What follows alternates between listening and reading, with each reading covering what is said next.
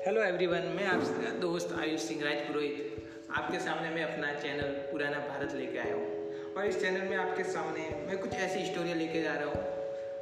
भारत से जुड़ी हुई, धर्म से जुड़ी, जो समय के साथ काफ़ी बदल गई है। और इन सभी स्टोरियों के साथ मैं आज के आपके सामने अपना पहला स्टोरी कि हमारे देश का नाम भारत कैसे पड़ा। वही चीज़ आप सबके सामने लाया आज भारत में ज़्यादातर लोग सोचते हैं नाम से भारत का नाम पड़ा, वो सही है। बाकी आज भी लोग सोचते हैं कि श्री राम के भाई भरत के नाम पर देश का नाम भारत पड़ा है। ये रॉन्ग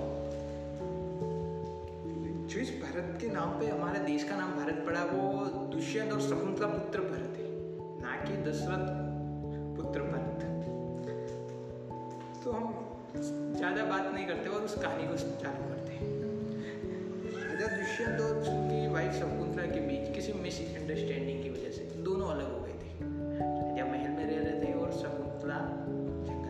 जब राजा को अपनी गलती का एहसास हुआ तो वो अपनी पत्नी को ढूँढने निकल पड़े। वो अपनी पत्नी को ढूंढते हुए आश्रम में पहुँचे। आश्रम के बाद उन्होंने देखा, एक छोटा सा छः साल का बच्चा, जो शेर के बच्चों को अपने साथ लेके खेल रहा है, उनके मुँह में से खोल के, उनके दांत गिन रहा है। यहाँ तक कि वो उसके पास बैठी शेर शेरनी उसके साथ भी खेल रहा है। ये सारी चीज़ देखकर वो एकदम चकित रह गई कि ये तक उन्होंने ऐसी चीज़ कभी नहीं देखी है ऐसा लड़का अद्भुत नहीं देखा। तब उन्होंने जाके उनको पूछा कि यह बालक, आप कौन है? तो बालक ने अपना परिचय दिया, मैं आश्रम में तो उन्होंने कहा कि, मैं आपके माता पिता के दर्शन करना चाहता हूँ।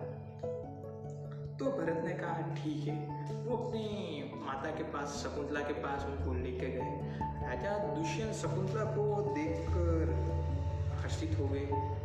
और उन्होंने पहले क्षमा मांगी और महारानी ने उन्हें क्षमा भी कर दिया और साथ ही अपने पुत्र को बताया कि ये तुम्हारे पिता है। महान दुष्यंत। जब दुष्यंत ने देखा कि वो तेजस्वी बालक और कोई नहीं, उसका पुत्र है तो वो अति प्रसन्न हुआ।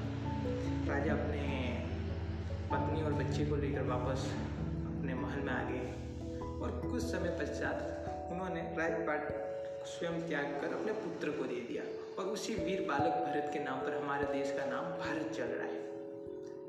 और आज हम जो पूछ रहे कि भरत तो वो अगली बार आप याद रखिए कि वो हमारे देश का नाम भरत, शकुंतला और दुष्यंत पुत्र भरत के नाम पर पड़ा है। और और भी अगर आप इसके बारे में जानना चाहें तो मुझे ज़रूर सपोर्ट कीजिए। मैं अगली बार इसके जुड़े और भी आपके लिए स्टोरी लेके आऊँगा।